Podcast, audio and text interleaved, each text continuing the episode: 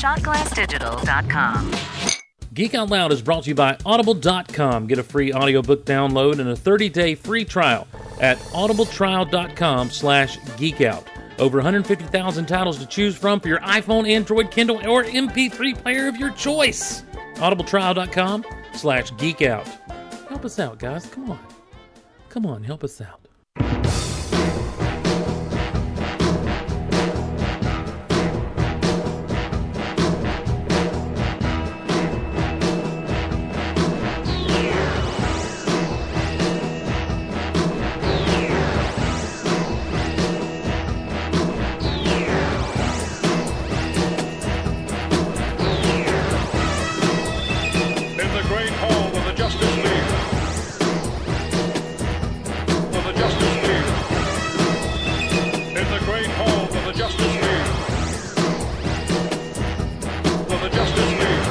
On this episode of Geek Out Loud, Force Friday has come and gone, and I learned the joys of Instagramming with everything that I got. It was like Christmas. And we're going to talk about on this, your safe place to geek out. This is the Geek Out Loud podcast.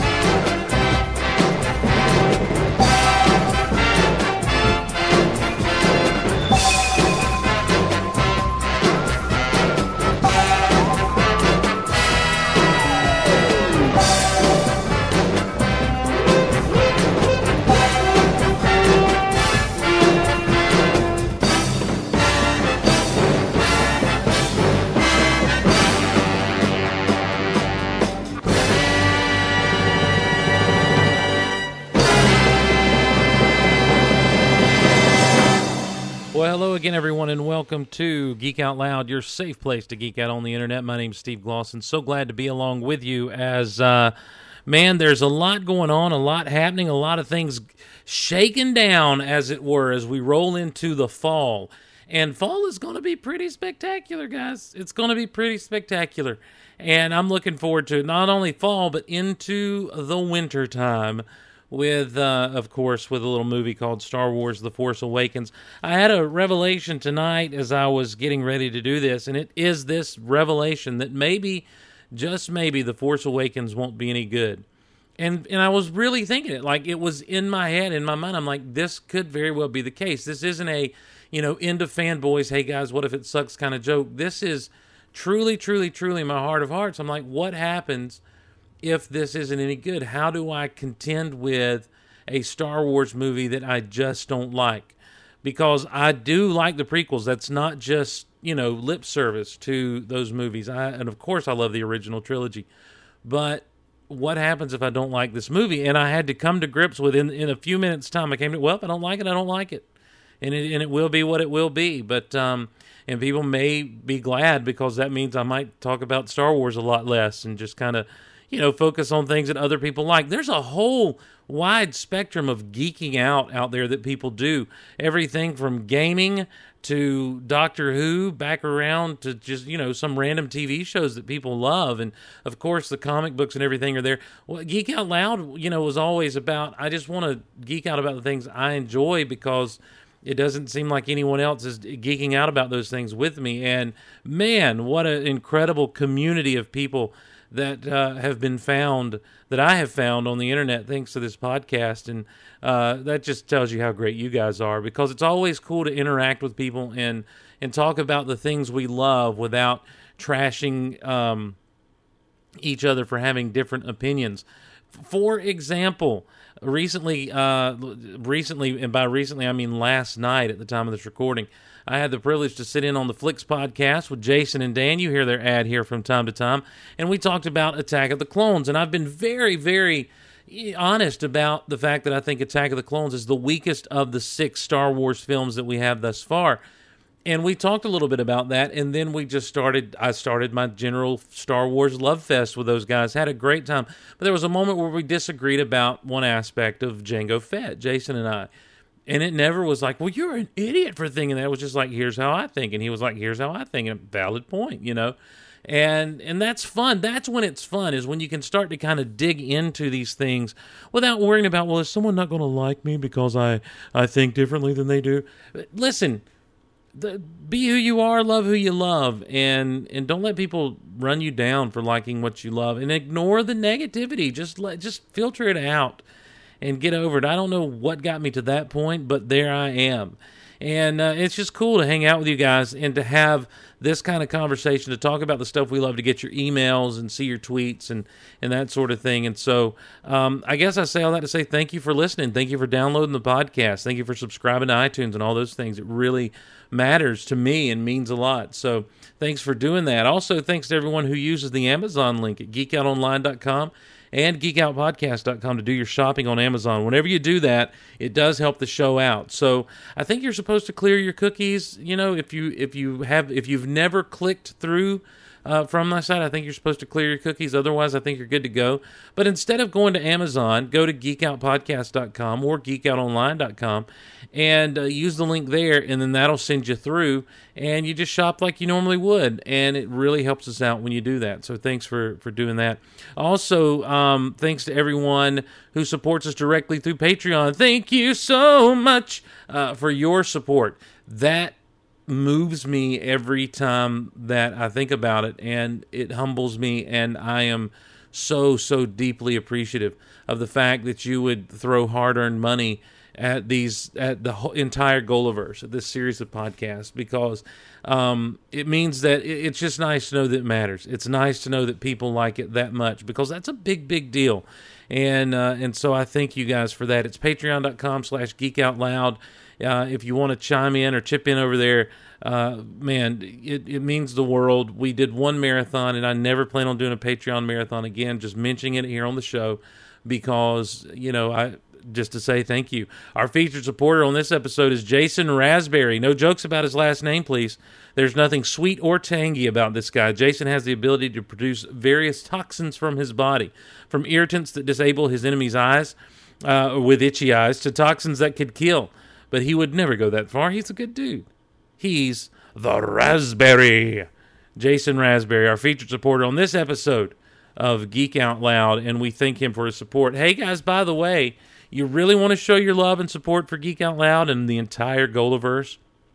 Well, geekoutonline.com slash shirts. Geekoutonline.com slash shirts. We've got the classic Geek Out Loud shirt there available now. We've got uh, just a basic, simple Geek Out Loud shirt. If you want to, you know, be a little more muted in your support, we've got the Mark Out Loud shirt logo. We've got a new Rock Out Loud shirt, kind of a throwback to the '80s Rock Out Loud shirt. And for Disney Vault Talk, we've got our Baby Mushroom shirt up and rolling uh, at geekoutonline.com slash shirts. Now, in the past We've had to do pre-orders. We've tried to get a few extra here and there if people wanted them. We've tried to have them in hand and then sell them, and, and then the shipping and everything. Well, this is a TeePublic store, and so when you do this through TeePublic, they print it, they get it to you, and um, and so there won't be any. Hey, Steve, where's that T-shirt at? It'll be all through TeePublic. It's a great site quality shirts from what I understand, and uh, and and so and and never necessarily will go away. We may retire a few of these designs here and there, but of course we'll let you know uh, if that happens. So check it out, geekoutonline.com slash shirts. Shirts. And you can't, and it's not just t-shirts, and, and you're not stuck to the one color uh, that's on display. There, you can get various colors or various styles. Um, they've got uh, they've they've got a tri blend shirt. They've got uh, They've got uh, girl shirts, girl cut shirts, female top shirts. You know those kind that people that the girls like. They you can get a hoodie. You can do long sleeve, crew neck, short sleeve, tank top, baseball tee. It's all there. TeePublic uh, is a great service, and it's geekoutonline.com slash shirts to get you to our Golaverse T Public store. And we thank you guys for getting a shirt, wearing a shirt, supporting the show, letting people know about your safe place to geek out, the most magical podcast on the internet, the Rockinest podcast on the internet, and your drop down toe hold of the internet, of course, Mark Out Loud. So uh, check them out, and there'll be more more designs rolling out as time rolls on. So keep checking back and, and watch the Twitter feeds to know when new designs are released.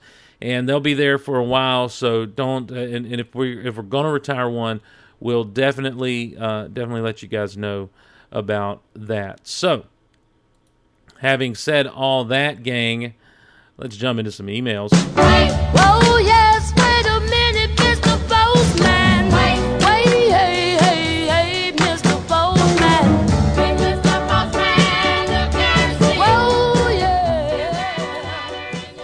Got to do kind of a short show tonight, guys, because uh, for those of you live, because we are doing some stuff with Mark Out Loud uh, momentarily, just a little later on. And then I'll be guesting on the Galaxy of Toys podcast uh, after that late tonight. So, um, so we got to be kind of quick, and so we're going to do just a couple emails here that are relevant to what we're talking about. And then one that I really want to touch on uh, from a new listener. This is from Samuel Moon. He says, Hello, Steve. I really enjoyed the latest episode of Goal discussing Star Wars collecting. I was a latecomer to the Star Wars fandom. I grew up a fan of Star Trek. mainly due to TNG. Tang? Mainly due to Tang? Hmm. I remember going to the video store with my mom and she suggested getting Star Wars. My response was, I like Star Trek, not Star Wars. But I rented the orig- original trilogy anyways and fell in love. This was around 1996 and I was 11 years old.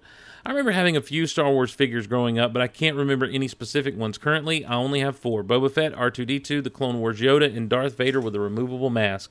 I also have one of the three foot tall Darth Vader figures that my mom got me for my birthday recently. It sits alongside my three foot tall Man of Steel black suited Superman. Outside of the figures, I have a Darth Vader lightsaber. It's one of the cheap one that just cheap ones that just extends, no lights or sound effects. I also found an Episode One Millennium Falcon toy from Taco Bell at a thrift shop earlier this year. And after hearing you mention them a few years back, I started collecting the Hot Wheels ships. So far, I have them all except one of the X-wings. Not sure which. Well, there are two versions. There, Sam. There's the uh, the the X-wing with the wings closed and the X-wing with the wings open on the Hot Wheels. Uh, Force Friday snuck up on me. I thought it was a Friday night at midnight. It should have been, not Thursday night. Luckily, there was plenty left to choose from when I got there Friday morning. Wow, really? Despite that, you're one of the rare ones. Despite wanting to buy everything, I limited myself to the Black Series titanium ships. I got the Millennium Falcon, Slave One, a Tie Fighter, and the Rebel X-wing. I think I may end up buying a Kylo Ren and Captain Cap- Captain Phasma figure, as they must look so darn cool. I figure that's enough geeking out for now. Thanks for being so awesome, your friend Samuel Moon. The Black Series Titanium line is very interesting. I feel like they used to do the Titanium line, did Hasbro, and a lot of people dug it. There were a lot of people collected. I was never one of those. Um, I feel like they've brought it back as a direct response to Hot Wheels doing what they're doing. Um, and, and it's and it's interesting because Hot Wheels has had, I feel like, some success in their promotion of not only the character cars but now the the ships, the different ships they're doing. I like the look of them. I like the way they feel, but I but in the price point is a lot better than the Titanium series price point. And um, I don't know. I got a few opinions about Hasbro. We'll get there um, as we get into it. So, um, so thank you, thank you, thank you. Samuel Moon for your thoughts on the uh, the collecting and what you got on Force Friday. Mark says, Mark K says, "Hey Steve, I've had something on my mind ever since Force Friday, and I was hoping to get your thoughts. For starters, let me say I couldn't be more excited for The Force Awakens. The build-up has been perfect from the first black and white photograph of the table read through the teasers." And up to Force Friday. I really think it's going to be something special. The only Midnight Madness events I've been to were for the Phantom Menace and Attack of the Clones. The Phantom Menace Midnight Madness event in particular was amazing, and not just because there were enough three and three quarter inch figures for every fan. I remember getting home after hitting a, after hitting Toys R Us and opening all my brand spanking new Star Wars merchandise. I vividly remember marveling over the two pod racers I had bought, Anakin's and Sebulba's. I remember being stunned at the creativity I held in my hand. Here were these little cars strapped to two giant engines bound together by this blue lightning that would race across desert landscapes at unheard of speeds. While I was looking over my new engines or my new toys, I couldn't help but be awed by George Lucas's imagination. I honestly felt I hadn't seen anything this creative since 1983. What has never ceased to amaze me about George Lucas is his remarkable visual imagination and ability to give you something new and different in every episode of the saga. Now, fast forward to The Force Awakens and The Force Friday merchandise.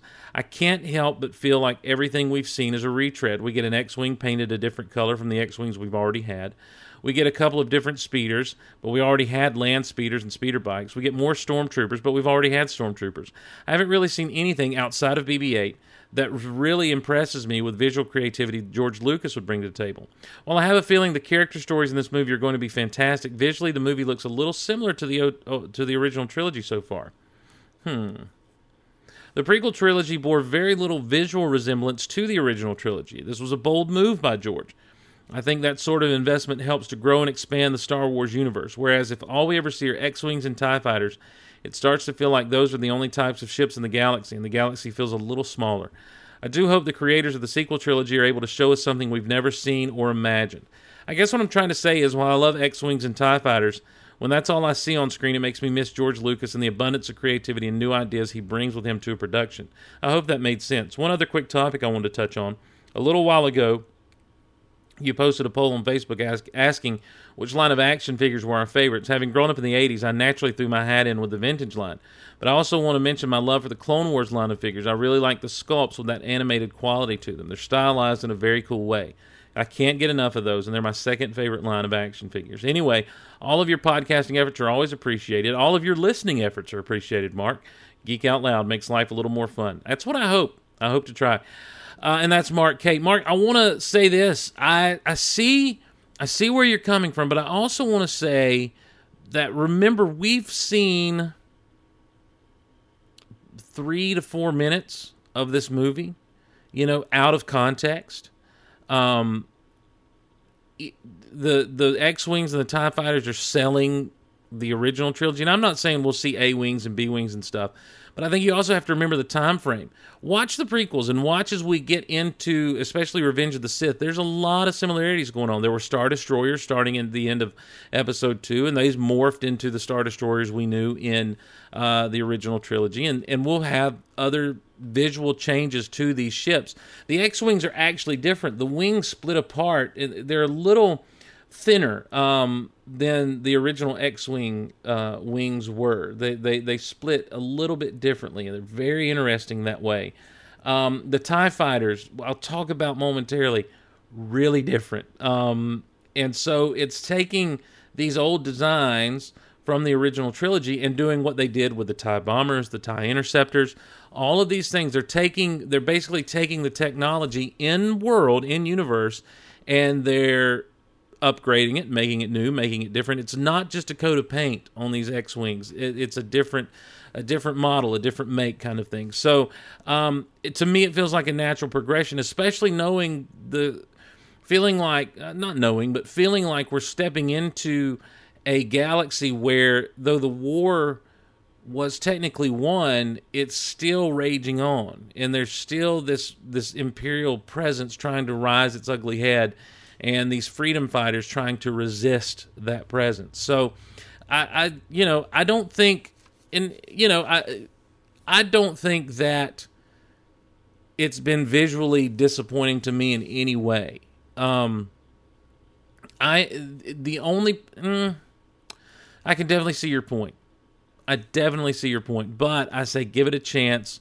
Wait until we've seen the full movie and then talk about the the lack of creativity there. When you look at uh, episode two and the clones show up, you know their armor morphs into what we had as stormtroopers, and now that armor has morphed further into the stormtroopers we now have with the first order troopers. So I think it's it's it's a thing where they're trying to naturally progress rather than just completely be all new. And uh, and so I, I'm looking forward to it. I think that I think we're going to see some visually stunning things. I think we're going to see some creativity.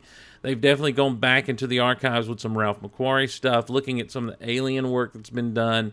Uh, you know, out of the creature shop is really cool. So we'll see. We'll see. I'm I'm not ready to sit here and you know plant a flag and well, they're good. They're so great. They're so wonderful. But I am willing to say that you know, let's breathe a little bit, give it a chance. And finally, this uh, email, uh, thought provoking and worth reading and worth talking about. Paul writes in, he says, Hi, I love your show. I'm new to it and been slowly listening to all the old episodes. I was a little disappointed, though, when I came to your podcast on diversity. What I got out of it was that you think diversity is great, but it shouldn't be forced and should have relevance to the plot. I found that disappointing. Why is it that diverse characters always have to have a reason to exist? Why is it that straight white male characters can freely exist and are the default? It's the sign of a problem if writers can only conceive of characters that are straight, white, and male. You shouldn't be protecting their creative process. You should be acknowledging that it's a problem. I'm still going to listen to your show. It's amazing, but the diversity talk did concern me, and that's from Paul. Well, Paul, number one, I'm going to say, I'll, I'll say this. Uh, great email. I, I'm I'm afraid that I didn't communicate myself clearly enough to you in what I was saying. And and I think it's important that we understand. And I, and I said in that show, you know, I'm a I'm a white male. I'm a white American male, and and so what do I know about diversity or you know problems that people have who aren't white American males? But I, you know, and there is still uh, problems there. But I, number one, I think there is there are greater hills to die on than wanting and see i'm trying to be real careful because i don't want to sound like i'm being cold and callous toward people who really feel this is an issue and really feel this is a problem. What i do want to say is that the i feel like the problem is is when something is released from a creative entity, be it Marvel or DC or an author or, you know, a movie studio, whoever the case may be, whatever happens, that when it's released, and the first thing people say, you know, start to say, well, where's the women? Where's the people of color? Where's all this? It you're you're immediately judging the product based on what you're seeing in a poster, what you're seeing in a trailer you're immediately judging something based on the fact that there's a lack of uh, of what you want to see and that becomes that becomes this cause for people where they jump up and they just begin to rant and rave never never discussing story on the merits of story never discussing character on the merits of character when I say that there needs to be a reason for it, I'm not saying that you can't just have an African American character somewhere or you can't just have an Asian character somewhere, you can't just have a woman. I'm not saying that. But what I am saying is that in many instances recently, to try to appease people who are shouting about diversity and having more diversity, in many instances, what has happened is these people, the, these creators, have shoehorned in um, ideas and things just to try to appease that crowd. And that's not creativity, and that's not even the promotion of diversity. That's tokenism.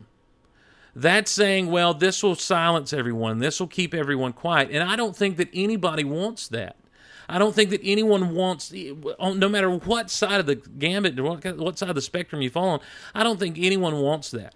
I want to talk about a couple of things, you know, that are very specific to this conversation that's taking place. Number one, a lot of people have been shouting Idris Elba for James Bond they want to see it. No one's asked Idris Elba what does he want. Maybe they have. I haven't seen that interview with him where he's where he's been like, "Yeah, I'd love to play James Bond." I, have not seen that, but it's just this idea that is that has made itself made its way into the zeitgeist. And then the the man who I can't think of his name right off the top of my head, but the man who has the who who is responsible now for continuing the writing of James Bond novels, you know, that would fit into Fleming's canon um, comes out and says Idris Elba is too street. That's an ignorant statement. That's that's that is the statement of someone who's obviously not aware that Idris Elba is an actor and a good one at that. The problem is with me is not whether or not Idris Elba is black or white. The problem is is would he make a good James Bond? I think he'd make an outstanding James Bond.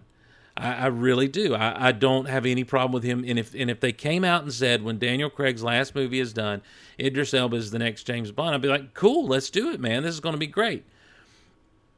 But there's always going to be well, he's the first, you know.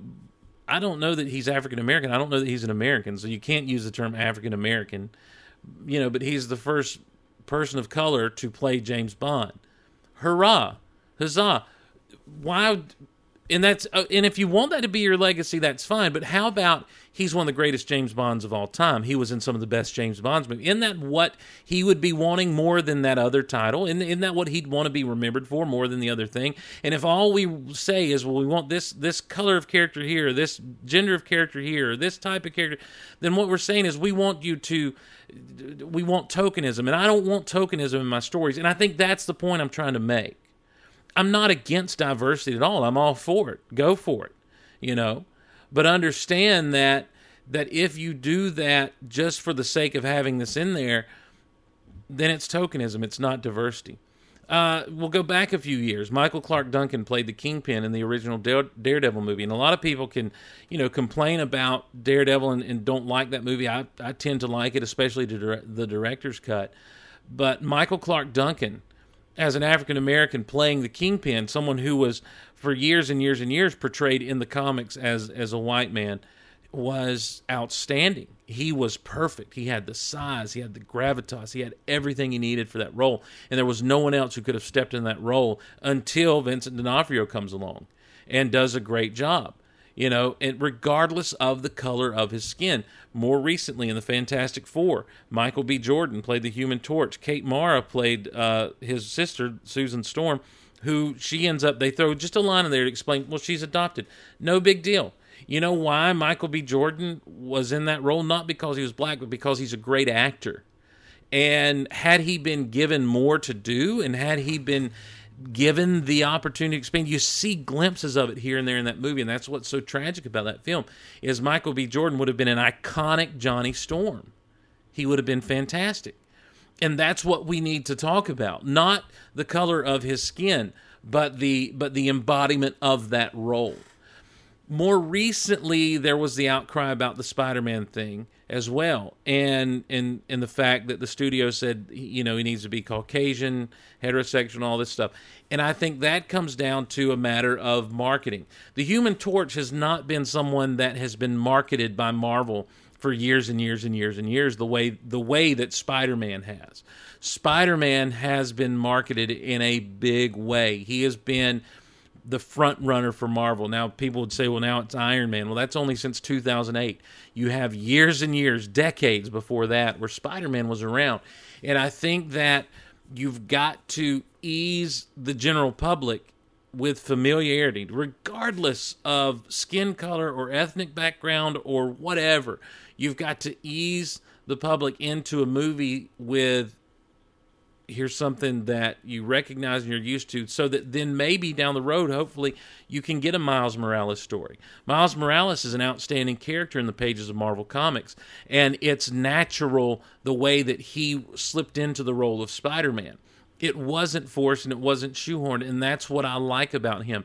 I was critical of uh, the female Thor uh, of Thor, you know, the the name Thor being passed as a woman. And I still have a problem with her taking on the name Thor. Never had a problem with a with a female in that role. And I'll tell you this, having now read several issues with her, really dig it really dig what they're doing. You know, it's a different the, the the thing is is it's a different take. And the creator said, "Here's something new and exciting we can do with this character because of what has happened to Thor, and now we can bring this person in, whoever she may be. I'm not sure who she is yet. I've I've not uh, not gotten to that point in the story, but the idea being that what makes it good is not that she is a female. What makes it good is that the storytelling is good and the mystery is intriguing. And what's happening in Asgard versus what's happening on Earth is a fun, good story with with excitement, with adventure, with compelling, good characters. And that needs to be first and foremost the front part of everything. If someone happens to be not white, not straight, whatever the case may be, not male in a role, that that is neither here nor there. But if you only do that to appease people who want that diversity, it's tokenism. That's all it is, plain and simple. You know, and it might make small strides, but it doesn't make the strides that people want to see. And again, I go back to an to, to what I said early, early on in that discussion is if is if you want these type of characters in something, then then create create those characters. You know, don't.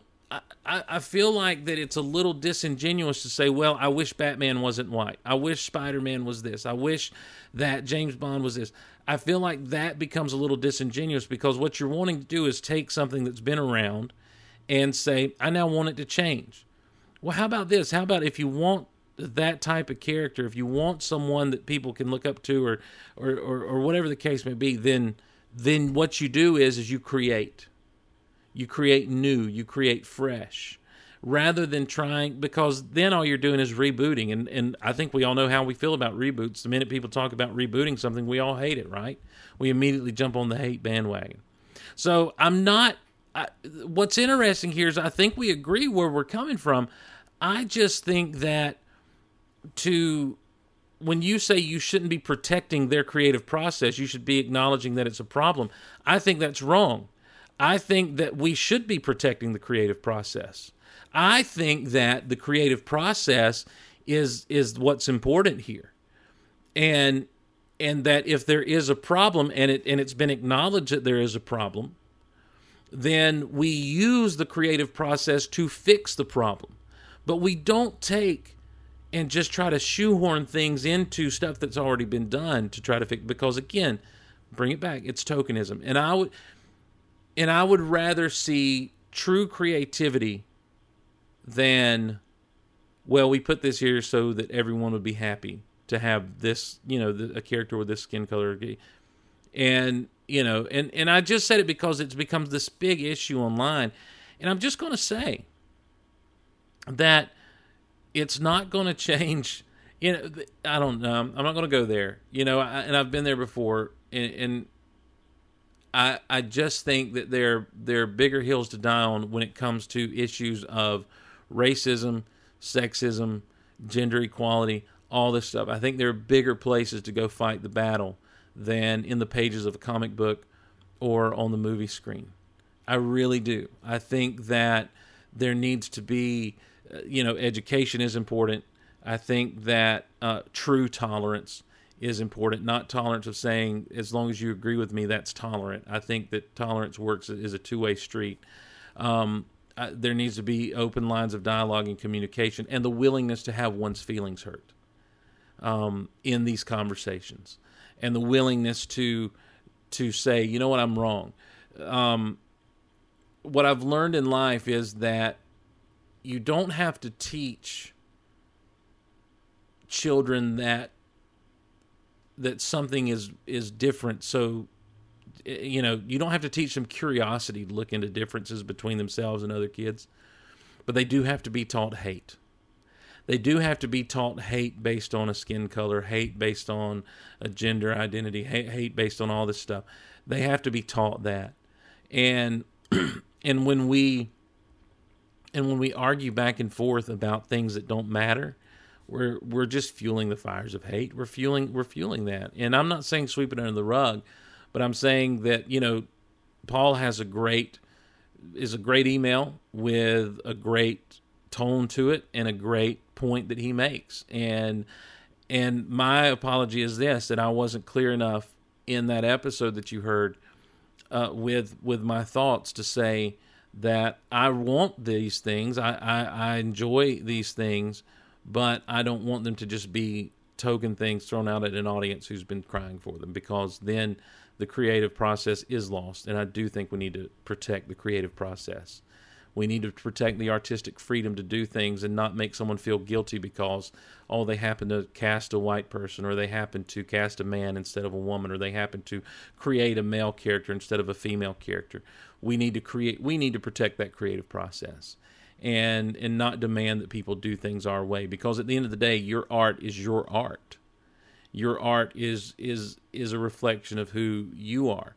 Your creativity is a reflection of what's going on inside of you and you don't want anyone telling you paul or anyone listening to this how to do the things that you do and how to create the things that you if you're creative and if you're you know we all have some way that we we express ourselves you don't want anyone telling you how to express yourself so why would we then turn around and tell other people how they have to do it and I think that's my point. I think that's what I ultimately get to. So, Paul, thanks for the email and thanks for the for the good discussion. I really, I really dig it, and I really appreciate the fact that uh, that you've been listening, that you've been putting up with me through all the stuff you've been uh, been been putting up with me through through all these. I don't know why anyone would go back and listen to old episodes.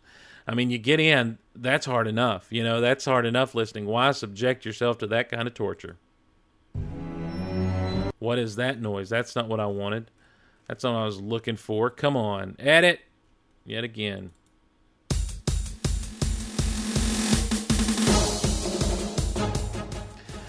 All right, real quickly before we move on, I want to remind you about Audible.com. You know who Audible is. You know about them. Uh, they're they're great stuff, man. I love uh, Audible.com. It's how I consume most of the books that I read. I'm, they read them to me. I love having books read to me. Uh, you can check out Audible by going to audibletrial.com slash geekout. You'll get a free uh, free membership, free 30-day membership, and a free audiobook download of your choice. And regardless of what you do with your membership, you keep it forever. If I may suggest to you, Hitchhiker's Guide to the Galaxy Book One. It's the next discussion in the Gulliver's Book Club, and it's really good. Uh, it's funny.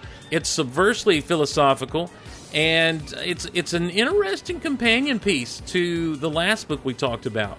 And I'll talk about that when we get to the Gulliver's Book Club episode next week.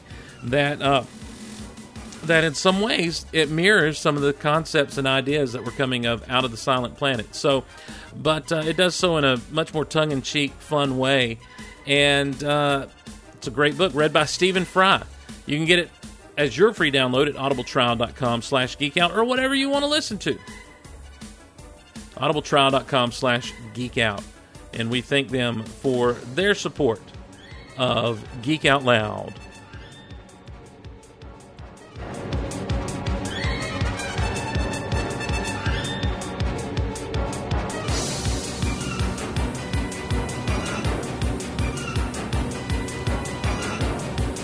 As we move on, one final thing, ladies and gentlemen, if you listen to the Dinner for Geeks podcast, then you hopefully have heard the most recent episode wherein one Ryan Shaw calls me a Trank apologist, a Josh Trank apologist. And um, I was shocked. I'm like, what do you mean a Josh Trank apologist? And he was referring to the episode of Goal where we talked about the Fantastic Four, or Fant Four Stick, if you will.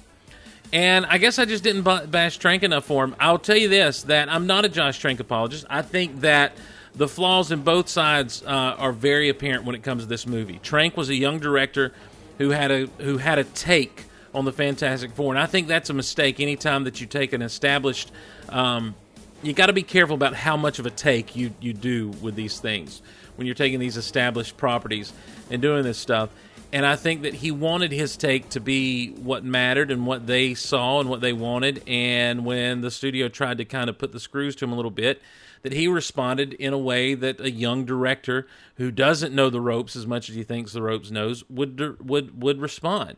And it just, I think it spiraled out of control there. I think the studio didn't give him enough freedom, and I think that he responded negatively to the lack of freedom that was given him. So, having said that, I'm glad we dodged that bullet on Star Wars. Just saying. Uh, you know, he'll he'll have a comeback movie where everyone loves him and it'll be great and and everything. He messed up by going on Twitter. He should have never gone on Twitter and tweeted what he did, even though it was taken down. I mean, once it's out there, it's out there. So I'm not a trank apologist. If you're not listening to Dinner for Geeks, you should, along with my Star Wars story. I did I did text Ryan after I heard him say that, and uh, he told me to come on the show and defend myself. So I'm just going to give fair warning to you guys that actually listen to the show, and I believe that is Ryan and Scott only. Um, you never know when I may show up, so be prepared. Be very prepared. Be ready. Force Friday has come and gone, and I'm a sucker. Guys, I have an illness. I have a disease. and that disease is buying Star Wars toys. Um, if you listen, if you listen to Rebel Force Radio, then you got to hear me with along with Jason and Jimmy Mack. I basically just laid out and threw a comment in every now and again. Um, thanks for there have been some of you reached out with kind words about the show and everything, and I appreciate your kind words to me. But I recognize that my contributions were not very much on that, and I and, and I appreciate them letting me come in at any time they let me come in. But while we were there, when um, when we uh, when when midnight hit East Coast time, I was on Amazon and I began to order and order and order, and I was clicking away, man, just throwing stuff in the cart. The stuff that I never dreamed I would throw in the cart got thrown in the cart, and next thing I know, I've got a I go to the checkout and there are a few things that are suddenly unavailable. And I'm like, well, that's disappointing. So I go ahead and check out while I'm on air with those guys. And I feel like my Force Friday shopping is done. Well, next morning, I wake up, go to work, come home from work, take a shower, and I go grab a bite to eat at a local eatery here. And when I leave, I, while I was eating, someone had sent me a picture from the local Walmart of the boxes all stacked up in the aisle. They hadn't unpacked any of their Force Awakens merchandise yet at Walmart. And they said they must be going to do this tonight. I'm like, okay. I'm not going to go to Walmart. I was thinking about, well, let me go peruse our Walmart see what they got. And then I knew not to. So I drove to Baxley, Georgia, 15 minutes down the road, ladies and gentlemen, to peruse what they had. And they had a few things swinging on the pegs. And this is the sickness that I have. I bought Darth Vader on a Force Awakens card. I was like, what am I doing? I've got so many Darth Vader Hasbro figures. What am I doing? But I bought him. And I would then find myself headed from Baxley, Georgia, over to Vidalia, Georgia, home of the Vidalia Onion, where their Walmart had done, had participated in the Midnight Madness, and they still had some of their displays up, and they had much more of a selection from which to choose. And I picked up, I filled in m- almost all the gaps that had been left in in getting the Hasbro stuff uh, on that night and uh, on, on that on that little run. And I came home and began to unpack those things late late at night, and began a journey into Instagram. Never knew Instagram could be so fun.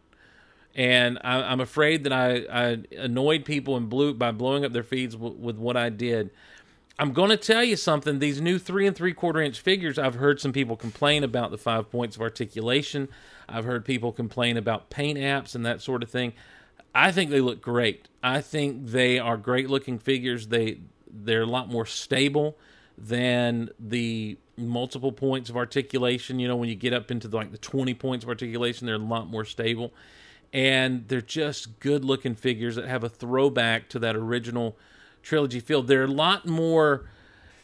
The paint apps on those are a lot better than the Mission series figures that that came out with the five points of articulation, along with the Rebel stuff.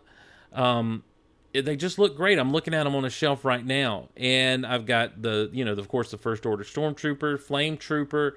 I found a Captain Phasma, uh, a, a Tie Pilot, of course Rey and Finn and Poe and Constable, whatever his name is, even though I feel like he's just going to be a peg warmer and no one's ever going to care about this guy, I picked him up anyway. Could not help myself but to get these figures. I absolutely dig them. I, the armored up Kylo Ren um, is, uh, I think it's the armored up. Maybe it's the forest version. There's two Kylo Rens. One has his hood up and the other doesn't. I don't like Kylo Ren with the hood down. I like Kylo Ren with the hood up. I think he looks better. It's a better look for him.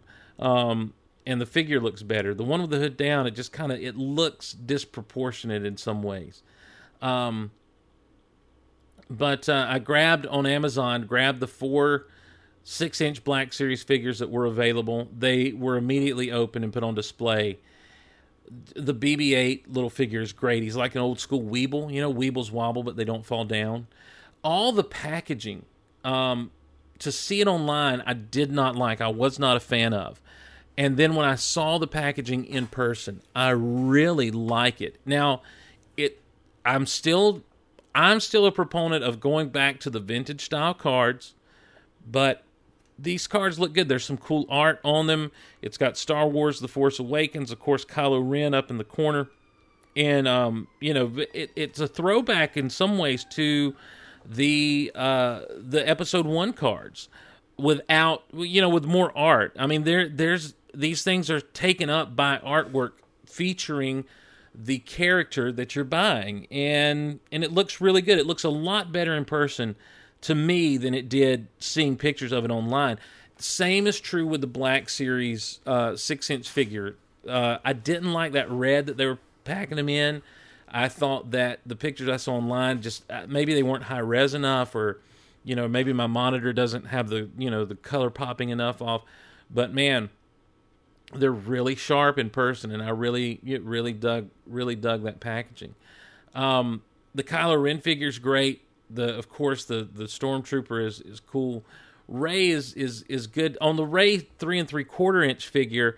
Her head is tilted down a little bit, and it and it makes her look kind of weird, like she's always looking weirdly down.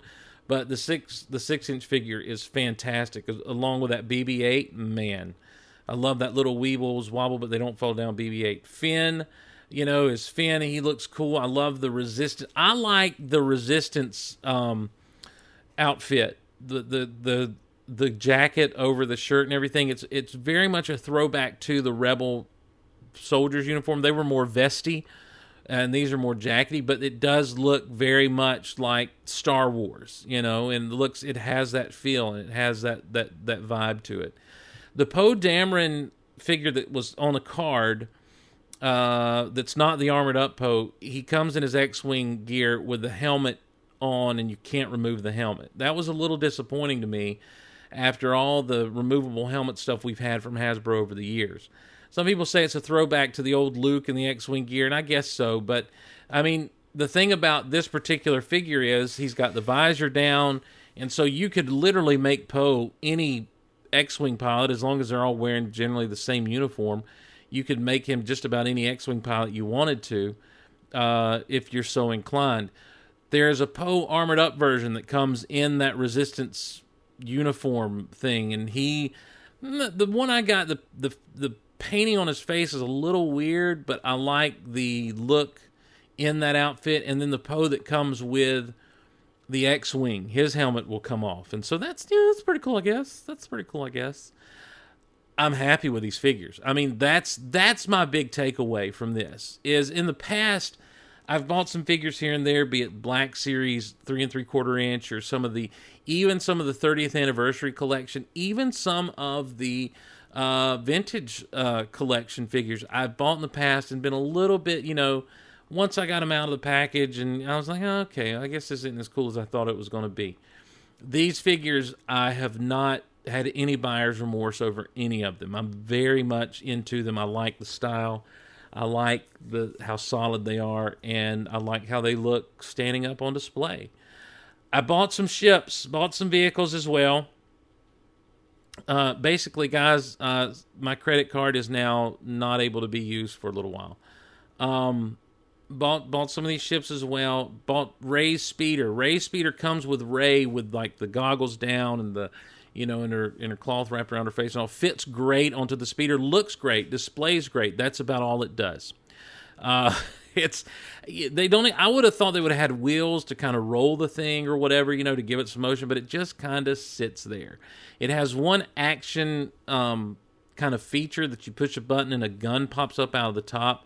But I don't think that's something from the movie at all. I, I just think it's one of those things, you know, where they had to give it a little extra play feature the X-wing, Poe's X-wing. It is, you know, a darker color. It's a very dark gray with orange highlights on it. Uh, BB-8's in the back are a droid like BB-8, and much like the old vintage X-wing, you push down the droid to pop open the wings. I think that's very cool. The plastic's a lot softer, more rubbery than plastics used in the past on some of these vehicles. But uh, it's a great looking ship. It's a little bit bigger. It's it's substantially bigger than the vintage, the old school X-wing, but a little bit smaller than some of the newer releases they've had. It's a lot sleeker on the tip. Uh, it, it's just a lot more aerodynamic, a lot more streamlined than the original version of the X-wings are, and I really dig it. But my favorite vehicle that I purchased was the First Order Tie Fighter. Special Forces Tie Fighter is, is apparently what it's called.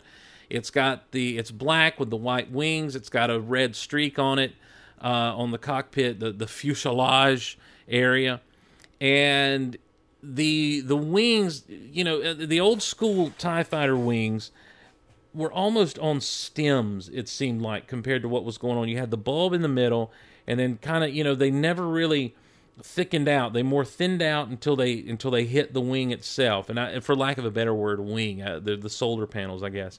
Here there is there's something built around the inside of those solar panels that make it seem a little more sturdy as as a as a ship than the old tie fighters do more than that and this is just pure play toy value to me not that I play with my toys but in the top of the cockpit there are grooves where you can put uh, the pilots plural get there momentarily guns and lock them into place so that you don't have to have, well, what am I going to do with these guns when they're flying the ship? It's just a really cool little feature to that, and it's very neat. On the bottom of this TIE fighter are two guns pointed backwards. And when I first opened it and I saw them, I'm like, well, these should be pointed to the front.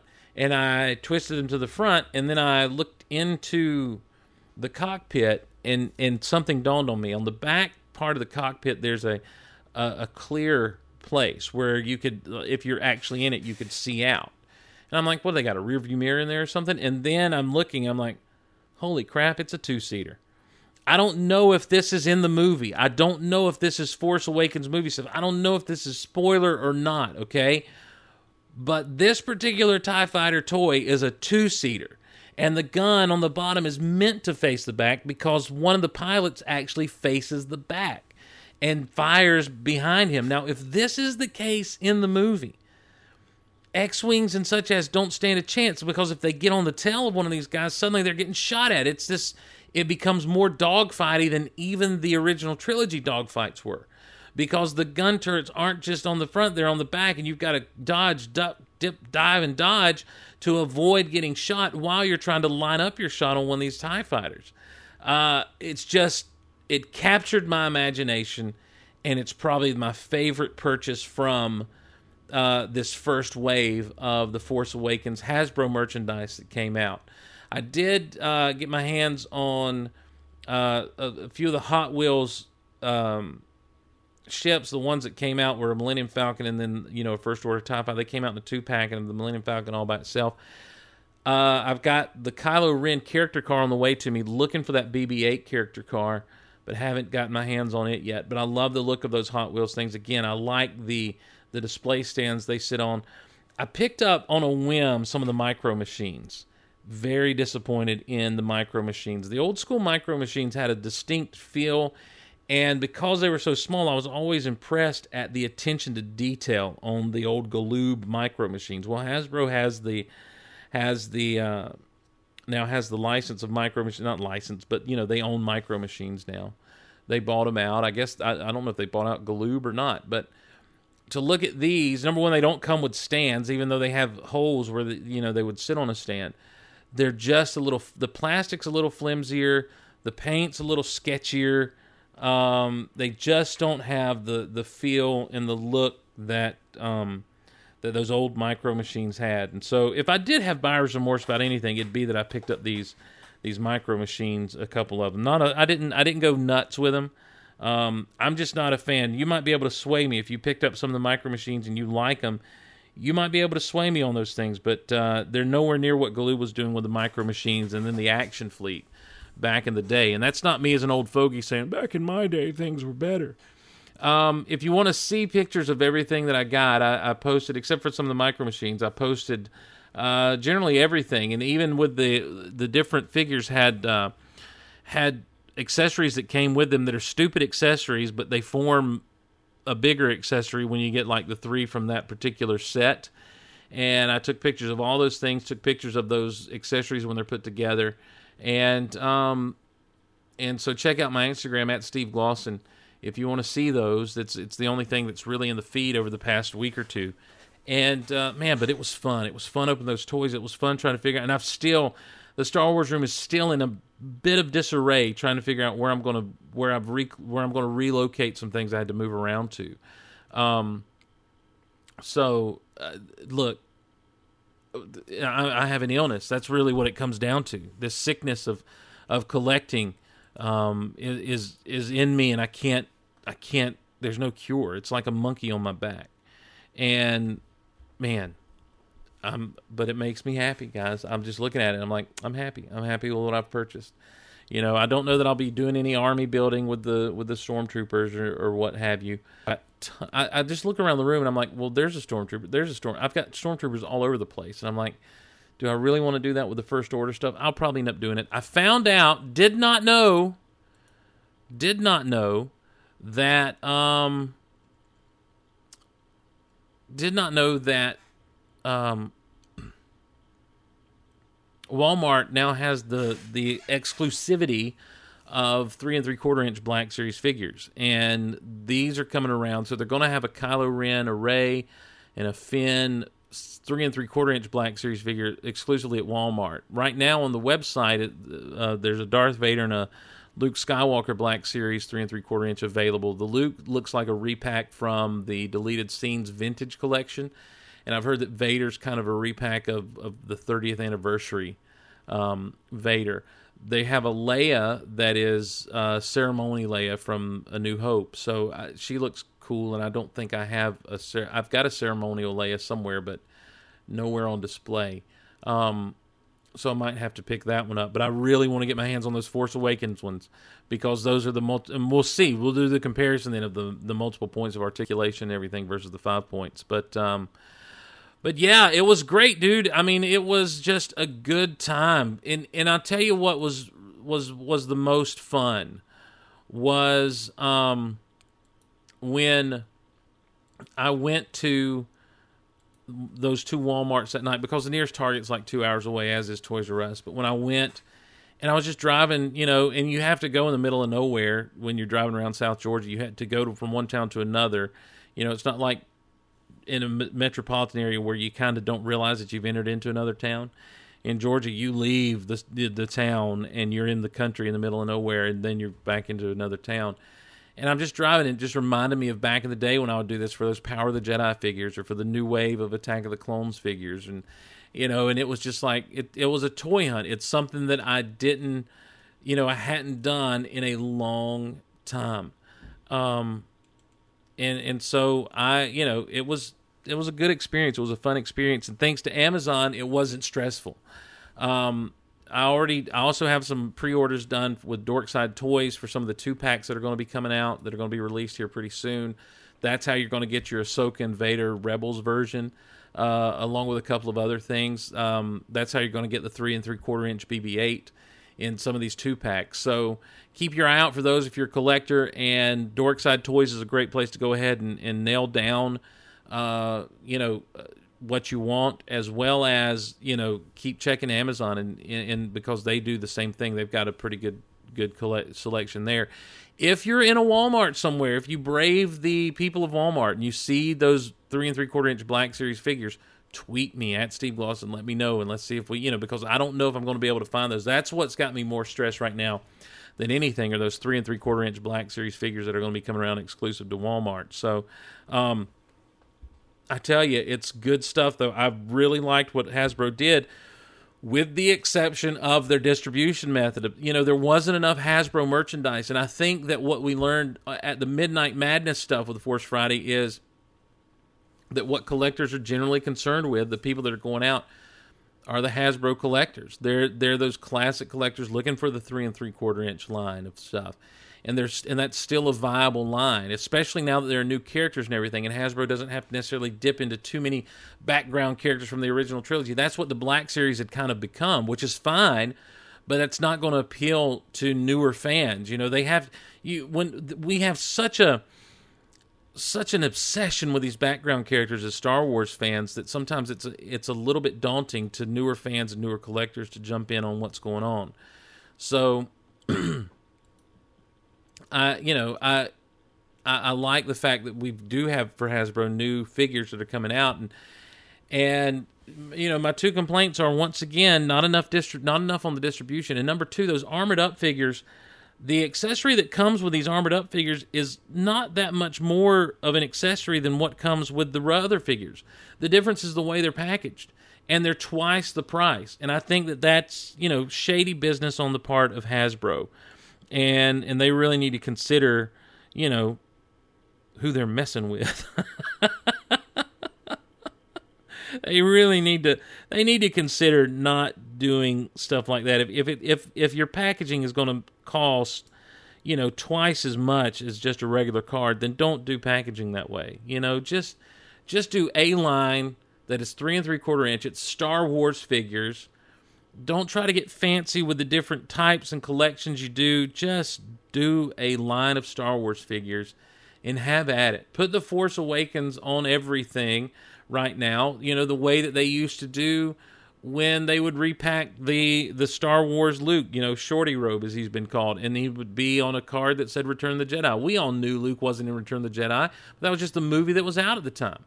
You know, same thing with the Empire Strikes Back stuff. It's just like you don't have to you don't have to change up drastically every time there's a new figure, and you don't have to have three different lines of three and three quarter inch figures going. It makes it hard and it makes it confusing for people to get in on it. and enjoy it because they feel like they're stepping into to new realms that they don't know. So that'd just be my advice to Hasbro. Not that they're listening, not that they care what I have to say, but look, it's my podcast. I get to say it because, you know, it's what I do. It's how it's how we roll around here, gang. So, um, I also I don't have time to talk about on this episode. Uh, Aftermath is very interesting. Uh, it is the one novel I've picked up on um, on on the way uh, you know on, on, the journey to the Force Awakens. I haven't read some of the YA novels that are out there and everything. Aftermath is very interesting. I, I plan on putting a review up on GeekOutOnline.com of it.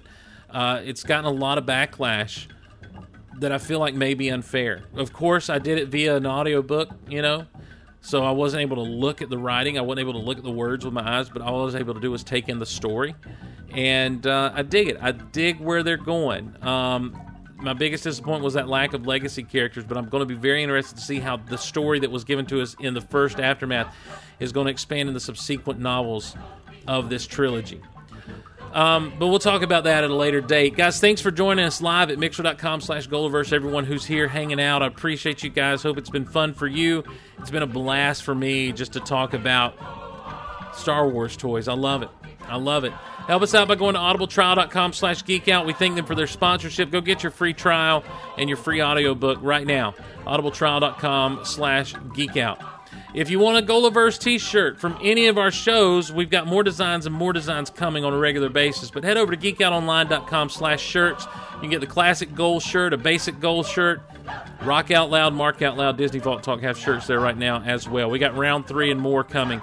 Uh, Amazon links at geekoutpodcast.com and geekoutonline.com. Continue to use those. And we thank everyone who supports us through Patreon directly uh, at patreon.com slash geekoutloud. If you want to do so, head over there chip in. We'll get you up on the Golaverse Wall of Fame. If you want to hang out with us between shows, the email is geekoutonline at gmail.com, geekoutonline at gmail.com. On Twitter, you can follow at geekoutloud. Follow the entire Golaverse at Golaverse. I'm at Steve Glosson. Don't forget about at Golaverse Reads. And you can find the book club group at geekoutonline.com slash reads. And show our friend Erish a little love at Darth underscore Duff. Facebook.com slash Geek Out Loud is where you can find us on the Facebook. Every now and again, there'll be some goal polls posted. You keep up to date on uh, when new shows are happening and that sort of thing. Trying to do some fun stuff with the Facebook page. And uh, that's it's there. It's over there. Facebook.com slash Geek Out Loud. Guys, I thank you so much for joining us. Thank you for listening, subscribing, downloading. Let other people know about your safe place to geek out. Let's grow this family, man. Let's make an impact of positivity in the geek community as we move forward. Looking forward to everything that's coming this fall from Bond to Creed to Star Wars, ladies and gentlemen. Until next time, I'm Steve Glosson, and we'll see you again on the next Geek Out Loud.